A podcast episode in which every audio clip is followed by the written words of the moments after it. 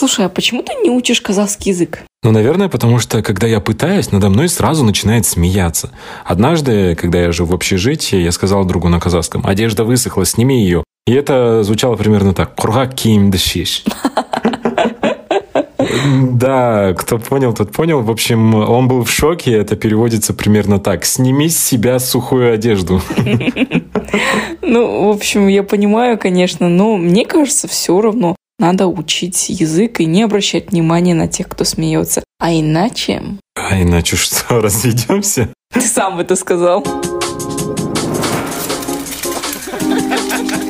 Я плюс ты из Алматы. Всем привет, это подкаст «Я плюс ты» из Алматы. С вами журналисты Tengri News Рашид и... Ажар. В этот весенний день мы решили поговорить о том, как заговорить на казахском языке. Это ведь проблема многих семей. Вот, например, у нас, когда какое-нибудь праздничное застолье, э, все говорят тосты на казахском языке, ну, например, Рашиду тоже хочется, но он говорит, можно я на русском. Но ты тоже на русском, что ты сразу? Ну, я хорошо говорю по-казахски. Но не надо. У тебя тоже авария случается. Бывает, да. А, ну, честно, да, бывает у меня такое. Ну, вообще хорошая идея вот в это в это время, когда птицы поют, почки распускаются, начинать что-то новое, да? Угу. И, как говорил Шушин, шире шаг маэстро. Знаешь, ведь все-таки казахский язык тоже очень красивый. А, недавно я смотрела, как Евгений Чеботков в интервью Юрию Дудю сказал, что казахский очень энергичный, заряженный язык, эмоциональный и вообще очень крутой. И я очень люблю слушать казахские песни, потому что Порой мне кажется, что в казахском языке одним или двумя словами выражают глубокие мысли, свои эмоции. И прям я иногда прям в шоке просто от того, как можно красиво выразить свои мысли на казахском языке. Знаешь, мне кажется, он больше вот по эмоциональности вот прям реально прав. Mm-hmm. Потому что мне кажется, что казахский язык чем-то э, похож на итальянский. Э, казахи, они даже разговаривают так же, как, как итальянцы. Я сразу вспоминаю свою бабушку, там, маму, да и тебя то же самое. Ну да, мне кажется, мы так эмоционально что-то доносим. Ну да, вот, ну типа, сколько раз я тебе говорила, мой руки после улицы. Она поржуха, да так. Да. И вообще всегда, даже если коронавирус, в любом случае мой.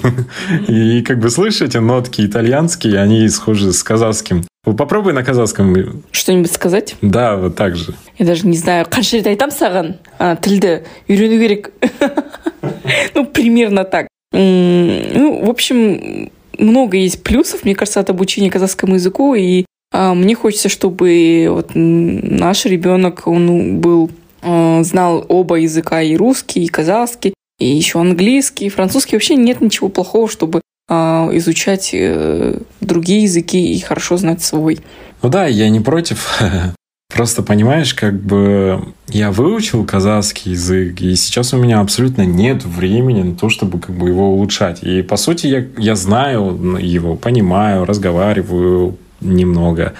И так даже говорят, э, входящий бар, исходящий жог. Это, мне кажется, очень точное предложение. Ну, давай все тогда вопросы зададим специалисту. Может быть, она расскажет нам, поделится какими-то полезными советами с нами и с нашими слушателями о том, как а, легко выучить казахский язык. Поэтому с нами на связи филолог, автор методики интенсивного изучения казахского языка для взрослых Сауле Шудабаева. Здравствуйте, Сауле Муратовна. Сегодня мы, в общем, с моей супругой решили подучить казахский язык и вообще узнать, как это можно сделать уже вместе с семьей. А Жар, конечно, она получше знает, да? Да, я, я понимаю и, в принципе, неплохо говорю. А вот ты... Нет, я понимаю. Ну, ты понимаешь, да, но не разговариваешь. Нет, я тоже говорю. Ну, не совсем хорошо. Скажите, какие-нибудь советы есть именно? Может, у вас семьи учатся тоже? Добрый день. Огромное спасибо вам за приглашение. Да, это, это очень частая практика, когда обращаются семейные пары и вполне себе успешно обучаются. Угу. А какие вопросы они задают обычно? Ну, первый вопрос, получится ли у нас? Это самый первый вопрос. Далее спрашивают, а как я в своем плотном графике, смогу ли я найти время, и есть ли опыт у вас.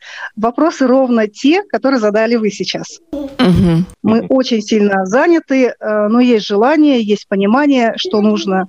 Какой вы вариант можете предложить? Вот этот частый вопрос. Это действительно, у нас в этом плотном графике не, находится времени. Вот даже ребенка сегодня еще не успели отвезти к няне.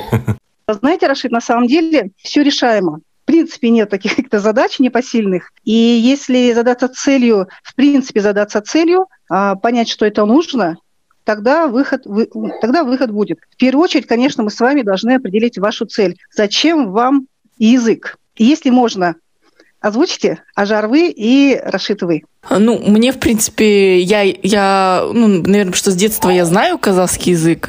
У нас в семье разговаривают. В принципе, у меня такого вопроса не стоит. Но у нас, допустим, сейчас растет маленький ребенок, да, э, с которым больше мы разговариваем по-русски. Но хотелось бы, чтобы он был там, скажем, двуязычным. И мне бы хотелось, чтобы мы в семье говорили оба по-казахски, хоть иногда, чтобы он все равно знал этот язык. Потому что все-таки это родной наш язык. А, Рашид, у вас какая цель? Ну, в целом, я ведь медийная личность, и мне порой там приходится... Люди спрашивают у меня вопросы на казахском языке, вот, и тоже хочется отвечать на казахском легко. То есть вы понимаете, что владение языком, ну, так скажем, расширит зону, там, вашу зону, да, и в плане воспитания ребенка, и в плане там, того же конкурентного преимущества, да? Да, да, да. Все верно. А, смотрите, давайте начнем с ребенка. Во-первых, у вас совершенно нормально здоровое желание дать ребенку а, а родной язык, б еще один, чтобы, чтобы он был как минимум билингвистом, да, чтобы он владел в совершенстве и русским, и казахским. Конечно, в перспективе ваш ребенок будет и владеть английским. Смотрите, вот в русском языке есть такое выражение «родной язык», а в казахском языке есть выражение «анатоля». Вот если бы, э, Рашид, ваша семья, допустим, вы были бы бурятами, были бы французами, были бы, я не знаю, там, португальцами, а Ажар, допустим, была бы, вот Ажар говорила бы на каком-то языке, то ребенок в любом случае заговорил бы на, язык, на языке матери. Понятно, что мама не одна дома да, находится, есть еще и папа. И поэтому совершенно вот вы интуитивно правильно выбрали путь сформировать язык у ребенка могут только родители. Большое заблуждение надеяться, что садик и школа даст язык. Нет, язык формируется дома. В школе и в садике он, ну, так скажем, развивается, укрепляется. В первую очередь нужно начать разговаривать друг с другом. А я так понимаю, у вас друг с другом ведь нет, так скажем, вы не стесняетесь друг друга, и в том объеме, mm-hmm. который вы уже чем каким владеете, вот в этом объеме нужно уже начинать. Потому что для ребенка на самом деле он и вашему малышу сколько? Ему два года. Два годика. Вот, э, знаете, допустим, даже в пять лет ребенок, говоря на, ну, на двух языках, он на самом деле не различает, он даже не понимает, что это разные языки. Mm-hmm. И если вы фоном создадите вот языковой фон, то ребенок будет именно этот фон впитывать. Это самый главный, самый мощный способ. Специально говорить с ребенком не получится, потому что, ну, как правило, мы забываем что-то делать специально. Ребенок э, это следствие, ну, так скажем, язык ребенка.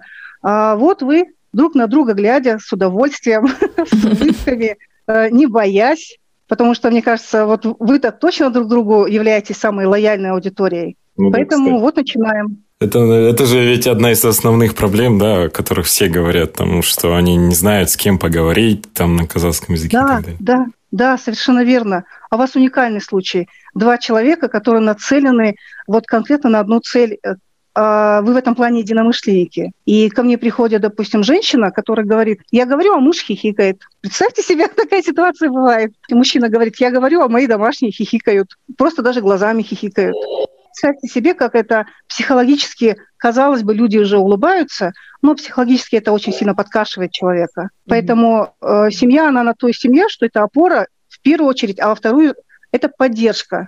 Поэтому вот, ну, я думаю, что ваш вопрос, вопрос вашего ребенка вы уже сейчас понимаете, что вы решили, правда? Валя, вот как вы думаете, вот э, этот вопрос вот хихиканье, да, он касается в основном вот именно почему-то казахского языка. Вот когда изучаешь английский, да, неправильно произносишь, как-то вот, ну, бывает, что как бы никто не реагирует. А вот именно вот э, почему-то наши казахстанцы стали все чаще жаловаться, те, которые собираются изучать язык, что над ними там смеются из-за акцента, там, а почему, как вы думаете, это именно вот у нас происходит? Ажар, знаете, вот это я слышу от всех, когда конкретно спрашиваю, над вами в вашей жизни хотя бы раз кто-то смеялся, знаете, процентов 70 говорят ни разу. Ну, просто я боюсь, что похихикают. А 30 процентов действительно говорят, что либо ругают, либо как-то осмеивают. Ну, реакция в любом случае есть, и человек это прям видит, слышит прям. А, знаете, все мы знаем Дмитрия Петрова, полиглота, знаете его, да? Так вот, он в одном из э, интервью по-моему, э, интервью брал э, на канал Борейка, есть у нас, да, такой журналист. Так вот, он э, говорил, что такая ситуация на самом деле складывается не только вот с казахским и в Казахстане. Такая ситуация складывается у народов часто, которые в прошлом были кочевниками. Я когда это услышала, на самом деле подумала, да, действительно, оно, скорее всего, это так. Но даже я, вот, казалось бы, 20 лет вот на этом поле, и очень сильно удивилась. Так вот, Петров сказал, что если, допустим, э, люди, которые жили, так скажем, и вели оседлый образ жизни, у них была своя какая-то, ну, своя территория. Кочевые племена, по сути, кочевали по одной и той же территории. И когда, допустим, там одно племя воевало с другим племенем, то по большому счету на одном поле смешивались, так скажем, два народа, два племени. Так вот, чтобы, так скажем, э, противники не услышали, не поняли нас, должен был быть свой язык. И Петров говорит, что вот одна из причин, вот как вот э, лингвисты, историки говорят, что не дать, вот не выдать свой секретный язык. Это где-то на уровне где-то генетики, это где-то очень глубоко. Люди, когда так делают, совершенно не осознают, почему. Mm-hmm. Когда я услышала Интересно. вот это мнение, мне показалось, что в этом есть какое-то зерно. Как вы думаете? Может быть. Да, вот, вот, может быть, на самом деле. Я подумала, у меня, мне все э, очень часто об этом я слышу. А теперь э, это одна история. А теперь, если мы вот к современной истории, да, перейдем, мы же понимаем, что у, человека, у каждого человека всегда есть настроение. Mm-hmm. Оно хорошее, оно плохое. Человек утром вышел, не знаю, споткнулся, у него настроение испортилось. И мы всегда транслируем в мир свое настроение. И вот представьте себе, допустим, Рашид, вы идете, вы набрали там свои четыре фразы, немножко волнуетесь, но вы говорите, все, все, я могу, я сейчас скажу. И вот вы натыкаетесь на такого человека, кто ну, так скажем, образно говоря, у которого живот болит. Mm-hmm. И э, он реагирует, он реагирует, во-первых, не на вас, он э, свое выказывает вам свое настроение. Потому что, по большому счету, если разобраться, то вот смотрите, вот вы сейчас со мной разговариваете, вот вы о ком сейчас думаете? Вот. Ну, мы переживаем, что ребенок наш вот рядом э, кричит, и ему что это мешает.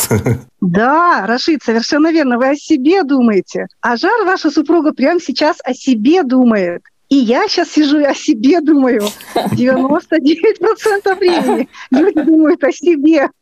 Так вот, а теперь давайте развернем эту историю под, вот как более так, шире посмотрим. Если мы все люди думаем о себе, то почему мы, мы же думаем, что о нас кто-то думает? Точно. Вот, э, знаете, это, знаете, это вот э, мне 46 лет, ну, давно я училась в университете, я до сих пор помню историю, когда я шла с университета, и у меня юбка заморалась, я куда-то, не знаю, короче, юбка у меня была длинная и заморалась. Я помню вот этот путь от университета до дома, мне кажется, я каждый шаг помню, потому что мне так было стыдно. Мне казалось, даже машины останавливались и смотрели на мою грязную юбку.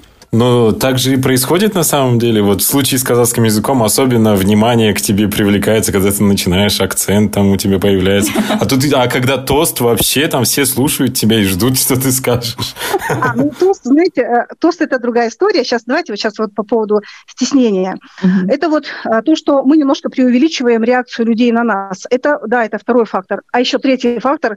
Э, ребята, не нужно, не нужно забывать, что э, в целом, конечно, 99 99% людей нормальные и адекватные, но есть 1% просто неадекватных людей. И всегда слушателям я предлагаю, как знаете, как в нашей Раше, прости, понять и простить. Ну вот, ну, вот, ну вот он такой. А, ну вот он такой злой и недолюбленный. И вот он всех кусает и реагирует на всех. Ну а вы-то, вы же учите язык, и вы же понимаете, что это практика. Ну да, сказал он. Ну, хорошо, и забыли. То есть вот это, это не является проблемой э, до тех пор, с тех пор, вернее, это не проблема тогда, когда мы не делаем с этого проблему. Угу. Мне кажется, это отличный совет не только в изучении казахского языка, а вообще по жизни. Ну, в принципе, вот про юбку. Да. Я сама до сих пор этим случаем пользуюсь. Почему я эту юбку до сих пор помню? А, вот Рашид, вы спросили про тосты, да? Да, да, да. Вот, а, а как вот... На самом деле я могу купить хлеб на казахском языке, там, не знаю, взять книгу в библиотеке. Это, это все легко, и там с женой немножко поговорить. Но когда дело доходит до больших, длинных текстов, тогда уже, в общем, вот все уже. Здесь тоже все очень просто.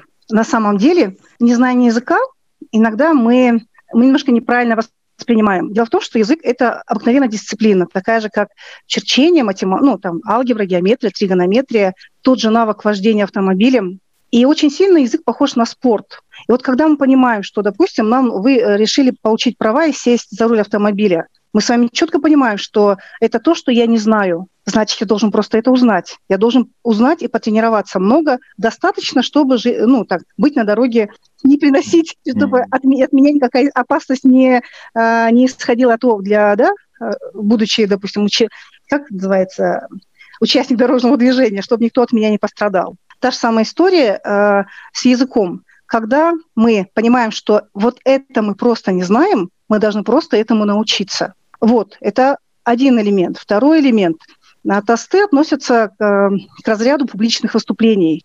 А, вы, э, вот вы по, по профессии журналисты, у вас этого страха уже нет, потому что вас на журфаке обучали этому. И, и вы уже в практике перешли этот барьер вот, как бы, э, публичных выступлений, запись на видео, вам это уже не страшно на самом деле. Вот та же самая история, э, этот страх ушел, так скажем, с практикой. Потому что когда тосты на, знаете, это особый, наверное, запрос э, у людей, тосты на казахском языке. Здесь сходятся два страха. Первое – это страх публичных выступлений, и второе – это незнание языка. А выступать нужно, да? Что делать?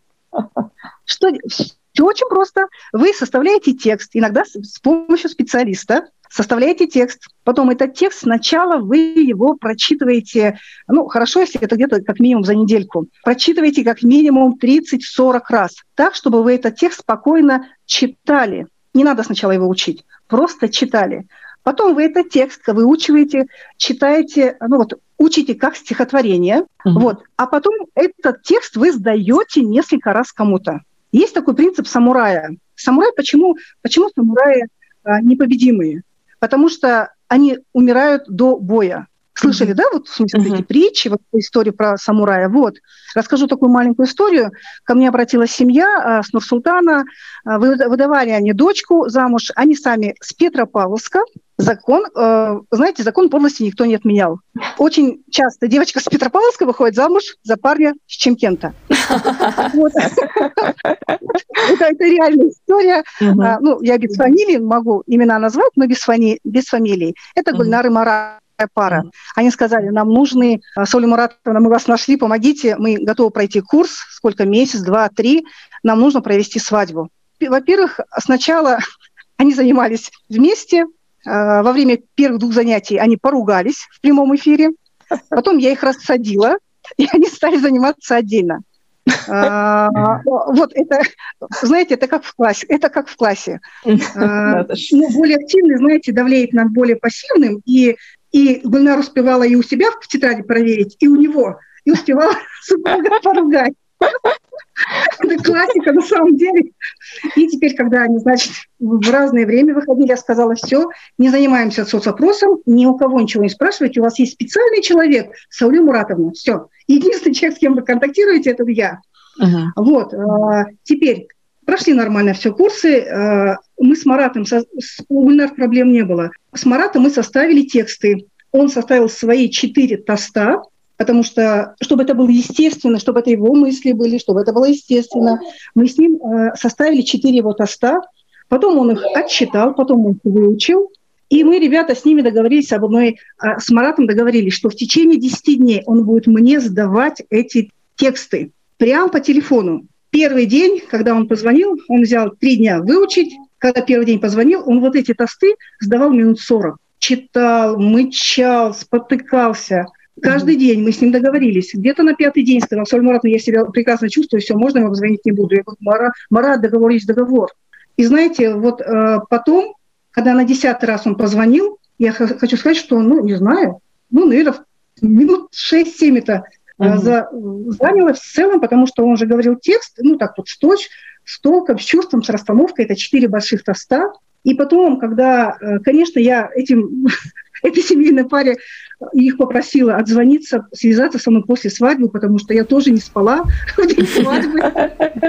сказали, Марат сказал, Соли Марат, она, вот это одна из моих побед больших, поблагодарил, и он сказал, что один друг сказал фразу, которая взорвала ему мозг.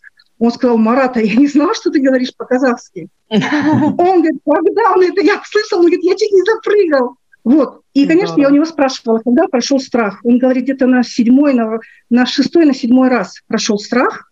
Я, если честно, вот я уже задолбался бояться. И вот прошло вот этот, вот этот, а, когда, а, вот это, как сказать, то, что самурай с собой проделывает, он умирает до, а, до боя. Вот, так скажем, Марат отбоялся и умер до выступления. Здесь, здесь вот и нужно обязательно сдать, именно сдать.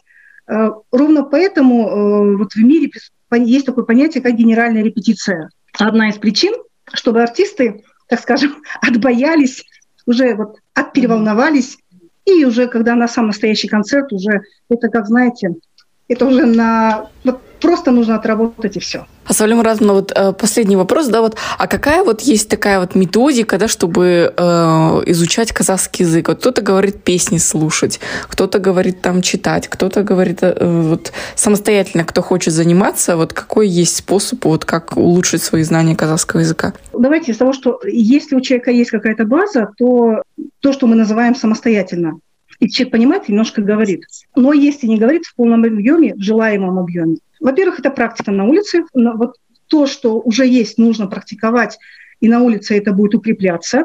Человек будет, ну, так скажем, укрепляться в понимании, что он вот этот объем знает, и он будет ну, более уверенный. Но практика на улице, э, она не развивает, потому что человек говорит только то, что может, и понимает ровно этот же объем, ровно этот уровень. Что-то сложнее человек просто мозг не считает. Поэтому два а, еще два, два, так, две операции нужно с собой проделать. Uh-huh. Это просмотр видео, а, просмотр видео, вот как урок. Прям вот савак недель. Это вот как задание себе ежедневно минимум 20-30 минут смотреть видео. Причем видео разной тематики, разной плотности. И желательно смотреть ток-шоу на казахском.